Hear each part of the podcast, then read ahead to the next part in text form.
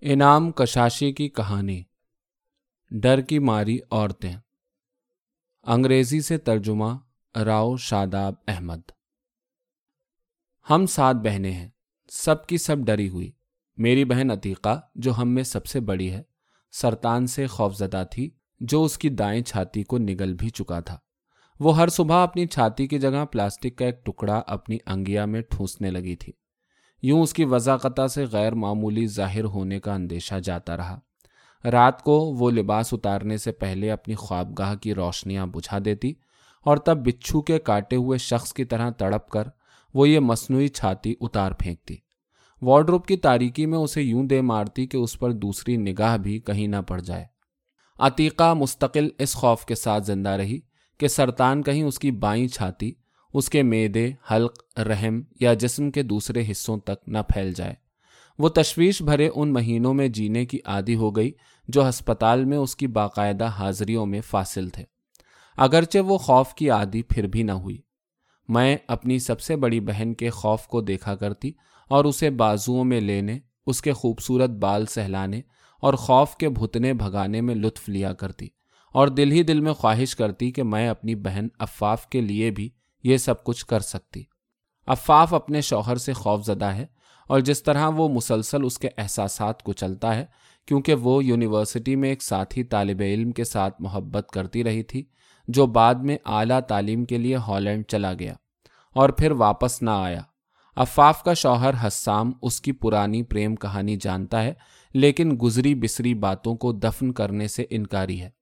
جو ہی تھوڑی سی بھی شراب اس کے پیٹ میں پہنچتی ہے وہ افاف کو اس کی ناکام محبت کا قصہ یاد دلا کر اور یہ جتا کر کہ اس کا محبوب کس طرح یورپ کی عورتوں کو اس پر ترجیح دے گیا، مسلسل تشدد کا نشانہ بنائے رکھتا ہے۔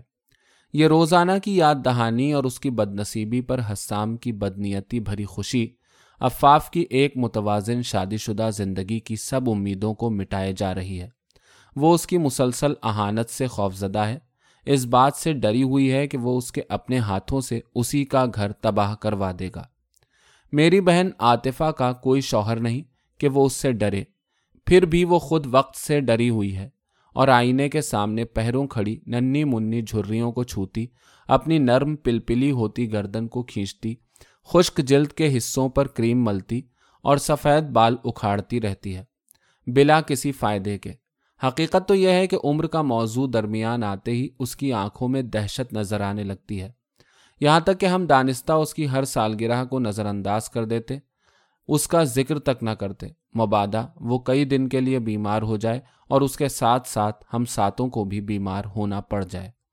میں خوف کی ہر قسم کو سمجھتی تھی، ہر طرح کے خوف کو، ماں سوائے اس خوف کے جو میری بہن وصال کو لاحق تھا یعنی اپنے دفتر کے افسر اعلیٰ کا خوف۔ یہ ایسا احساس تھا جو اس تعظیم آمیز ڈر سے زیادہ تھا جو عام طور پر ملازم لوگ اپنے نگراں افسر کے لیے مخصوص رکھتے ہیں۔ یہ سچ مچ کا خوف ہے جو اسے ہر روز اپنے افسر اعلیٰ کے تبادلے کی دعائیں مانگنے پر مجبور کر دیتا ہے۔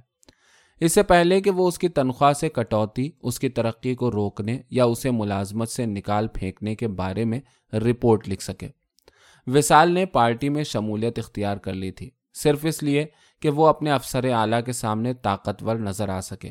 اگرچہ اسے سیاست کی الف بے کا بھی علم نہ تھا، لیکن اس سے اسے کوئی فائدہ نہ پہنچا اور وہ اس کی معمولی سے معمولی خطا کی ٹوہ میں رہا کرتا۔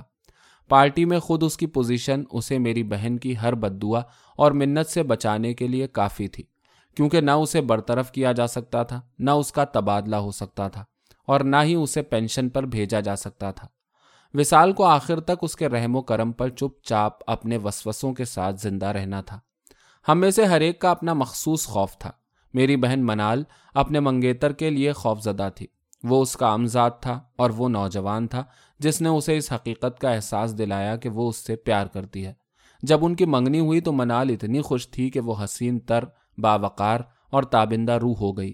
اس کا منگیتر نادر حال ہی میں انجینئرنگ کا امتحان پاس کر کے ریزرو فوجیوں کے دستے میں بھرتی ہوا تھا۔ لیکن جنگ چھڑ جانے کی وجہ سے نادر، بجائے اپنی فوجی ملازمت دو سال میں مکمل کرنے کے، جنگ کے دوران حاضر ملازم رہنے پر مجبور ہو گیا۔ منال سوکھ کر بکھر سی گئی۔ اس کی تابندگی رخصت ہوئی، اس کی آنکھیں گدلا گئیں اور اس کا خوف، اس کے جذباتی احساسات کو ویران کر گیا۔ یا خدا، اسے توپوں کا چارہ نہ بنا۔ خدایا، اسے بموں سے محفوظ رکھ۔ اور قیدی بنائے جانے سے بچا۔ خدایا، اسے بحفظ و امان مجھ تک واپس پہنچا دے اور بدلے میں مجھ سے جو چاہے لے لے۔ ہر بار جنگ کا نیا سال شروع ہوتے ہی منال کا خوف بڑھتا جاتا اور وہ خود کو خطرے کی تال کے ساتھ زندہ رہنے کی عادی بنانے میں ناکام ہوتی گئی۔ جب کبھی وہ کسی سپاہی، کسی ہمسائے کے بیٹے کے موت سے وصال کی خبر سنتی تو کپ کپاہٹ اور اینٹھن کے دورے سے گر پڑتی۔ اپنے منگیتر کے جیتے رہنے کی خبر کے انتظار میں وہ مکان کی چھت پر دو دو تین تین دن چوبی گڑیا کی طرح کھڑی رہتی۔ ایسے تاروں تم خوف کی ستائی عورتوں کو کیسے افلاق تلے زمین پر دیکھتے ہو؟ ایسے ہی ایک دورے کے درمیان اپنے بال نوچتے ہوئے منال چلائی۔ کاش میں یکدم ہی مر جاتی، تاکہ سکون تو پا لیتی۔ تب وہ اپنی چھاتیاں پیٹتی۔ محض اس پچھتاوے میں کہ اس کے منہ سے ایسے ناشکر گزاری کے کلمات کیوں کر سرزد ہوئے؟ اور خدا سے معافی مانگتی۔ دری اسنا، میری بہن مونا کی خود کو زخمی کر لینے کی ساری کوششیں بیکار ہو جاتی۔ مونا، وہ میری وہ بہن ہے جو صرف خود سے خوف زدہ ہے، اپنے بے مہار جذبات سے، اپنے بے روک ٹوک وفور جذبات سے، اس آتشی، بے تاب فطرت سے اور ان نادر انوکھی خواہشات سے، جنہیں کبھی اظہار کا موقع ملتا، کبھی نہ ملتا۔ وہ ہم سب میں زیادہ جرت مند ہے کیونکہ وہ اس زمین پر کسی سے نہیں ڈرتی سوائے خود اپنے آپ کے۔ اگرچہ اسے خوب اندازہ ہے کہ اس کی جرت اسے قدم ب قدم تباہی کی طرف لیے جا رہی ہے۔ جب ہم ایک ساتھ تنہائی میں رازداری کی باتیں کرتے تو میں مونا سے کہتی، میں تمہاری جرت پر رش کرتی ہوں۔ تب میں لکڑی کو کھٹکھٹاتے ہوئے کہا لگاتی اور جہاں تک اس کا تعلق تھا تو وہ خوف بھرے تیقن سے جواب میں کہا کرتی، عورت میں جرت ایک مختصر زندگی کی حسین نشانی ہے۔ میں ساتویں بہن ہوں۔ میں ان سب چیزوں سے ڈرتی رہی جو میری بہنوں کو ڈراتی ہیں۔ وہ سب چیزیں اکٹھی یکجا۔ میں ہر دم اپنی منتظر بیماریوں سے ڈرا کرتی اور ڈرا کرتی ان برسوں سے جن کے دن اور مہینے کسی کتاب کے صفحوں سے بھی زیادہ تیزی سے پلٹ جائیں گے۔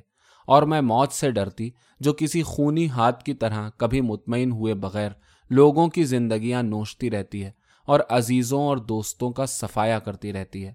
میں اپنے خاوند سے ڈرا کرتی اور اس کی بہن سے جو یونیورسٹی میں پروفیسر تھی اور اس امر پر ناراضگی کے جذبات چھپانے کی چندہ کوشش نہ کرتی کہ میں نے اپنے بچوں میں وہی لہجہ منتقل کر دیا ہے کہ جو میرے پسماندہ نواحی علاقے کا تھا۔ میں ڈر کی ماری ساتویں بہن تھی۔ میں اپنے افسر اعلیٰ سے ڈری ہوئی تھی۔ در حقیقت دفتر کے سب افسروں سے، کیونکہ میرے شعبے کا سربراہ مجھے کمپیوٹر کی طرح تیر بہ ہدف دیکھنا چاہتا تھا، جبکہ محکمے کا نگران اعلیٰ مجھ پر گندی نگاہیں ڈالتا رہتا تھا، جو اس کے سامنے سے گزرتے ہوئے تیزی سے میرے جسم سے ہوتی ہوئی ٹانگوں تک پہنچ جاتی تھی جہاں تک عملے کے نگراں کا سوال ہے، وہ کبھی میرے سیاسی رجحانات اور میرے اہل خاندان کے سیاسی رجحانات کے بارے میں سوالات کرنے سے باز نہیں آتا۔ اور جہاں تک کھوج لگا سکتا ہے، لگاتا رہتا ہے۔ اپنے خاوند سے تو میں ڈرتی ہی ہوں، لیکن میں کسی دلی تعلق کے امکان سے بھی خوفزدہ رہتی ہوں کہ اس ویران زندگی میں جو مجھے گھیرے ہیں، فرار کا امکان بن کر سامنے نہ آ جائے۔ اور یوں میں دوسروں کے ساتھ ساتھ خود سے بھی ڈرنے لگی۔ اور میں نے اپنی بہنوں کی آنکھوں میں پناہ لی، جن کے ساتھ میرا کمرہ سانجھا تھا۔ خوراک سانجھی تھی، چادر جس کے تلے ہم سوتی تھیں، اور اوور کوٹ اور بالوں کی پنیں سانجھی تھیں۔ مجھے ان کی آنکھوں میں کوئی رہنما روشنی تو نہ ملی، لیکن اس خوفناک ڈر کی بازگش ضرور ملی جو ہم پر تاری تھا اور یوں میں دروں بین ہوتی چلی گئی۔ حتیٰ کہ وہ دن آیا۔ میں اپنے ہر صبح کے معمول کے مطابق لڑکی کا ہاتھ پکڑے، دونوں لڑکوں کو ساتھ لیے انہیں اسکول چھوڑنے نکلی۔ منگل کا دن تھا جیسے سب دن ہوتے ہیں، کسی بھی مہینے، کسی بھی سال میں۔ وہ ابھی سوئے سوئے ہی ہوتے کہ میں دفتر کی طرف بھاگنے سے پہلے ان کے منہ دھلاتی، پھر ان کے بالوں میں کنگھا کرتی، ان کے بستوں میں کھانا ٹھونستی اور انہیں لے کر ان کے اسکول کی طرف بھاگتی۔ اس دن خدا جانے مجھ پر کیا شیطان سوار ہوا کہ میں نے اپنا معمول ہی بدل ڈالا۔ میں نے اپنے بچوں کو بتایا کہ ہم اسکول نہیں جائیں گے اور میں بھی کام پر نہیں جاؤں گی۔ ہم بس پکڑ کر اس کے آخری اسٹاپ تک جائیں گے اور راستے میں طے کریں گے کہ ہم کو باقی کا دن کیسے گزارنا ہے۔ ہم نے بچوں کے بستے گلی کے نکڑ پر بیٹھی روٹی بیچنے والی عورت کے حوالے کیے اور بس کا انتظار کرنے لگے۔ ہم نے خود کو صبح کے رش میں اپنے آپ کو سکیڑ کر اس کے اندر پہنچایا۔ ہم تھوڑے تھوڑے برف روختہ بھی تھے۔ اس سنسنی خیز احساس کے مارے کہ ایک زبردست اور مختلف قسم کی تفریح ہمارے سامنے تھی۔ بس کسی حاملہ عورت کی طرح آہستہ آہستہ چلی۔ ایک کے بعد ایک اسٹاپ آتے گئے۔ اور بس اپنے اندر سے سواریوں کو اگلتی گئی، یہاں تک کہ ہم سب کو بیٹھنے اور ٹانگیں سیدھی کرنے کا موقع مل گیا۔ میں نے اپنے بچوں سے کوئی بات نہ کی اور انہیں ان کی حیرت اور شور و غل میں مست رہنے دیا۔ میں راہ کنارے گزرتے لوگوں کو دیکھنے میں مگن ہو گئی اور خود سے پوچھتی رہ گئی، ان سب لوگوں میں کوئی ایسا بھی انسان ہے جو پوری طرح خوف سے آزاد ہو؟ خوف سے انجان ہو کر کوئی فرد کیسے جی سکتا ہے؟ وہ کیسے چلتا ہوگا؟ کیسے بولتا ہوگا؟ کیسے ہنستا ہوگا، کیسے محبت کرتا ہوگا۔ آخری اسٹاپ پر ڈرائیور ایک استفامی انداز میں ہماری طرف دیکھنے لگا۔ یوں لگتا تھا اس نے ہماری آنکھوں میں وہ نگاہ بھانپ لی تھی جس کو روکا نہیں جا سکتا تھا۔ زندگی کے ساحل پر پہنچنے کے لیے جتن کرتے ہوئے شخص کی تنکے کو کھوجتی نگاہ۔ سورج چڑھایا تھا اور تپش بڑھ گئی تھی۔ ڈرائیور نے کچھ کلام نہ کیا۔ وہ اٹھ کھڑا ہوا اور اپنی نیلی وردی اتار لی۔ نیچے پہنی ہوئی نصف آستین کی سوتی قمیص اس کے لیے بہت تھی۔ پھر وہ بس سے نیچے اترا اور بس کی منزل کا نشان اتار دیا اور نمبر پلیٹ بھی۔ اس کے بعد وہ اپنی جگہ پر آ بیٹھا اور خوب گہری سانس لے کر ہمارے ساتھ چل کھڑا ہوا۔ بس ایسی گلیوں سے گزری جنہیں میں نے پہلے کبھی نہیں دیکھا تھا۔ بس نہایت حسین اور صاف ستھرے علاقوں میں خوبصورت مکانوں کے درمیان سے گزری اور کچھ عمارتیں راستے میں آئیں جو ایسے دفتروں کی طرح تھیں جن میں مہربان افسر اعلیٰ کام کر رہے تھے اور ملازم عورتیں ان کے ارد گرد نہایت سکون سے آ جا رہی تھیں۔ مجھے معلوم نہ تھا کہ ہمارے شہر میں ایسا بھی جادو پنہا ہے جو چڑھتے سورج کی ٹکیا اور انسانی زندگی کے بڑھتے ہوئے ہم ہمیں کے لمس سے جاگ اٹھا تھا۔ اس منگل کی صبح بغداد گرم ترین شہر تھا اور سب سے نازک بھی۔ یہ کیوں کر ممکن ہوا کہ ہم ان بھرے بھرے مادرانہ پستانوں سے آگاہ ہی نہ تھے؟ لیکن بس یکایک رک گئی۔ ڈرائیور نے اس قدر زور سے بریک کیوں لگائی کہ ہم اپنی سیٹوں سے اچھل کر سامنے جا گرے اور پھر واپس جا بیٹھے۔ اور وہ حسین لڑکی کون تھی جس نے بس پر سوار ہونے کا اشارہ دیا تھا؟ خود کار دروازہ کھلا اور ایک نوجوان عورت اندر آ گئی۔ وہ ہو بہو میری بہن منال کی طرح لگ رہی تھی۔ میری بہن ہمارے خاندانی گھر سے اس قدر دور اس علاقے میں کیا کر رہی تھی؟ منال سرخ لباس پہنے ہوئے اندر آ گئی۔ حالانکہ اپنے منگیتر کی جنگ پر روانگی کے بعد اس نے اپنے تمام رنگین لباس چھپا دیے تھے۔ وہ سب کچھ ہنسی میں اڑائے جا رہی تھی اور بچوں کو چومے جاتی تھی۔ ہمیں یہ بتاتے ہوئے کہ وہ اس سفر پر، جسے اس نے زندگی بھر میں ایک بار آنے والا سفر کہا، ہمارے ساتھ رہے گی۔ اس سے پہلے کہ منال ٹھیک طرح سے بیٹھ پاتی، بس دوبارہ رکی۔ اس بار بس اس لیے رکی کہ میری بہن عتیقہ اس میں سوار ہو سکے۔ اس نے اپنے بال ایک چٹیا کی صورت میں گوندے ہوئے تھے، جو نازو انداز سے اس کی پشت پر لہرا رہی تھی۔ پہلے وہ اپنے بال کسی دیہاتی بڑھیا کی طرح جوڑے کی صورت میں سر پر باندھا کرتی تھی۔ عتیقہ نے سرزنش کے انداز میں ہماری طرف دیکھا اور دھیرے سے مسکرا کر کہا، تو یوں تم دونوں میرے خلاف سازشیں کرتی ہو اور میرے بغیر ہی زندگی میں ایک دفعہ آنے والے سفر پر چل دیتی ہو۔ بس ہمیں لیے ہوئے ایک جوش بھرے انداز میں یوں چل رہی تھی جیسے کسی مانوس ہنگامے سے بھرپور موسیقی کی سرگرمی میں روا ہو۔ جب یہ تیسری دفعہ روکی تو مونا اندر آ گئی۔ بغیر ہم سے سلام دعا کی زحمت کیے۔ وہ ڈرائیور کے ساتھ بیٹھ گئی اور اسٹیئرنگ ویل پر جمے اس کے ہاتھ پر ہاتھ رکھ دیا اور ایک پرانی فلم کا گانا اسے گا کر سنانے لگی۔ پھر وسال اندر آئی۔ بھلا ہفتے کے بیچوں بیچ وہ اپنا کام کیسے چھوڑائی؟ اور اپنے سخت گیر افسر کا اتاب کیوں کر مول لیا۔ شہر کے مضافات میں پہنچ کر ڈرائیور نے افاف اور اس کی بیٹی سبا کے لیے بس روکی۔ وہ ایک سوٹ کیس یوں اٹھائے ہوئے تھی جیسے کسی طویل سفر پر نکل رہی ہو۔ اس کی وجہ سے گھر چھوڑنے پر کسی رنج کے آثار نظر نہیں آتے تھے۔ جب آخر کار میری بہن آتفا بس پر سوار ہوئی تو ہم سب اس کے چہرے پر پھیلی۔ اس تابندہ مسکراہٹ کو دیکھ کر کھلکھلا اٹھے جو اسے اپنی عمر سے دس سال جواں تر بنا رہی تھی۔ ہم میں سے کسی نے نہ پوچھا کہ ہم کہاں جا رہے ہیں۔ اس بات پر ہم سب کا اتفاق تھا کہ یہ سوال نظر انداز کر دینے کے لائق ہے۔ خاص طور پر اس ڈرائیور کے ساتھ جو آسمانوں سے اترا تھا۔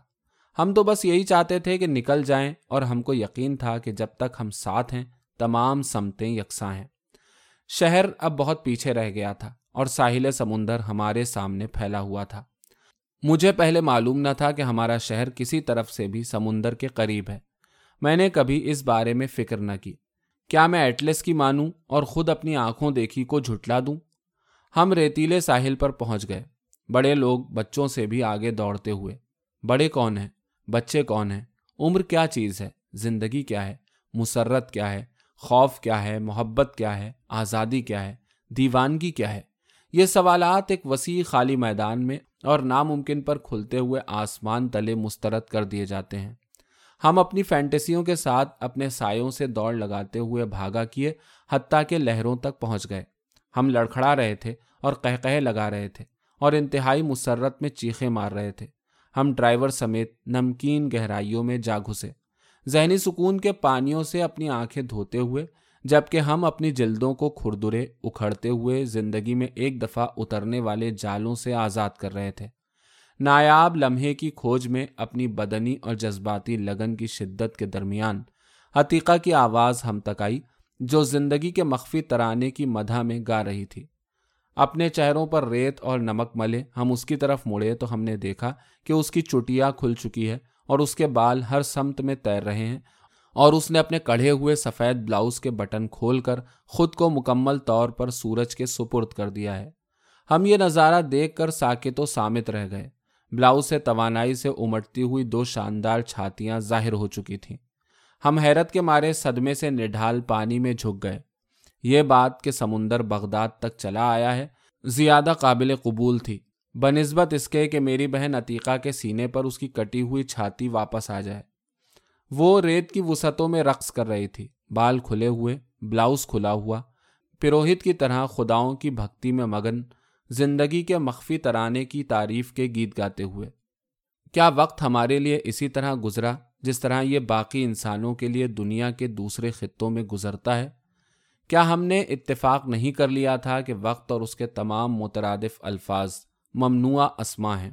ڈرائیور نے سورج کی طرف دیکھا جو خود کو افق کے پال چھپایا جا رہا تھا اور اپنے سر سے ریت پوچھتے ہوئے خود کو مونا کی آغوش سے علیحدہ کیا۔ تب کھڑے ہوتے ہوئے اس نے اپنے بڑے بڑے ہاتھ تالی کی طرح بجا کر کہا کہ واپسی کا وقت ہو گیا۔ ہم پر سکون کا جو احساس چھا گیا تھا، واپسی کا حکم سن کر اس کا گلا گھٹ گیا۔ ہم نے احتجاج کی کوشش کی تو احتجاجی دلائل میں ہماری آوازیں گڑمڈ ہو گئیں، لیکن وہ مصر رہا۔ ہم نے اپنی جنت میں موجود واحد آدم سے کہا، چلے جاؤ اور ہمیں یہیں چھوڑ دو۔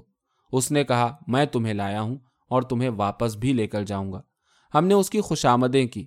اپنی زیادہ سے زیادہ ہنر مندانہ حکمت عملیاں آزمائیں اور اچھوتے لالچ دیے، لیکن وہ اپنے فیصلے کو بدلنے پر آمادہ نہ ہوا۔ وہ کسی نڈر اساتیری وجود کی طرح ریت سے اٹھ کھڑا ہوا۔ اس نے اپنے ہاتھ پھیلائے، جیسے وہ ہمیں ہماری مرضی کے خلاف اس بس میں لے جانا چاہتا ہو، جو کسی اداس مینارے کی طرح کھڑی تھی۔ ہم بد تینت نہ تھے۔ بات صرف اتنی تھی کہ زندگی میں ایک ہی بار آنے والے اس سفر کو کسی اجنبی کے فیصلے کے تحت ختم تو کیا نہیں جا سکتا تھا۔ اگرچہ وہ ایک معجزے میں ہمارا ساجھی بھی تھا۔ اس نے ہمیں بازوؤں سے پکڑ کر کھینچا اور ہم سب اس کی گرفت سے نکل بھاگی۔ وہ پھر ایک بار ہماری طرف آیا اور ہم نے اس کے خلاف ٹولی بنا لی۔ اس نے آتفا کو ضرب لگانے کے لیے ہاتھ اٹھایا، اس لیے ہم نے اپنی مٹھیاں بلند کی اور اس پر حملہ کر دیا۔ سورج مکمل طور پر ڈوب چکا تھا اور ایک شفاف تاریخی چھا رہی تھی۔ سات بہنوں نے دوبارہ مقصد کی یکجہتی حاصل کر لی تھی، جو وہ بنا پچھتاوے کے خوف میں گم کر بیٹھی تھی مونا نے وہ ہاتھ پکڑ لیا جس پر وہ بوسے نچھاور کرتی رہی تھی اور اسے پیچھے کی طرف موڑنے لگی، جبکہ افاف اور منال نے اس آدمی کی ٹانگوں کو گرفت میں لے کر بے بس کر دیا، جو اس غیر معمولی رات میں ہشت پہلو حیوان بننا چاہ رہا تھا۔ اگرچہ وہ توانا تر تھا، ہم اپنی دیوانگی میں توانا ترین ثابت ہوئیں۔ وہ ایک پرقوت مرد تھا اور ہم ماتحت عورتیں، جن کی تربیت خوف میں ہوتی ہے، لیکن ایک لمحے کے ذہنی سکون کی جویا عورتیں۔ اور یوں ہم نے اسے اپنی تمام تر قوت کے ساتھ گھیر لیا۔ ہمیں سے ہر ایک اس کی آنکھوں میں پنجے گاڑ دینا چاہتی تھی، لیکن عین وقت پر عتیقہ کی آواز آئی۔ آخری حملہ میرے لیے چھوڑ دو۔ عتیقہ نے جس کے بال کھلے ہوئے تھے اور بیماری کے محاصرے کے بعد مکمل صحت یابی، جس کے بشرے سے ظاہر تھی اپنے خوف کی چپ سے آزاد دھلے دھلائے ہاتھ لیے، ذرا سی بھی ہچکچاہٹ کے بغیر جوہد آزما مرد کے گلے کو پکڑ لیا۔ اس کے گرد کھڑے ہوئے ہم نے اپنی کمزوریوں سے ایسی قوت کسب کی کہ ہم نے بغداد کے سمندر تک لانے والی وہ سانسیں ہمیشہ کے لیے گھوٹ دیں جو ہمیں دوبارہ واپس لے جا سکتی تھی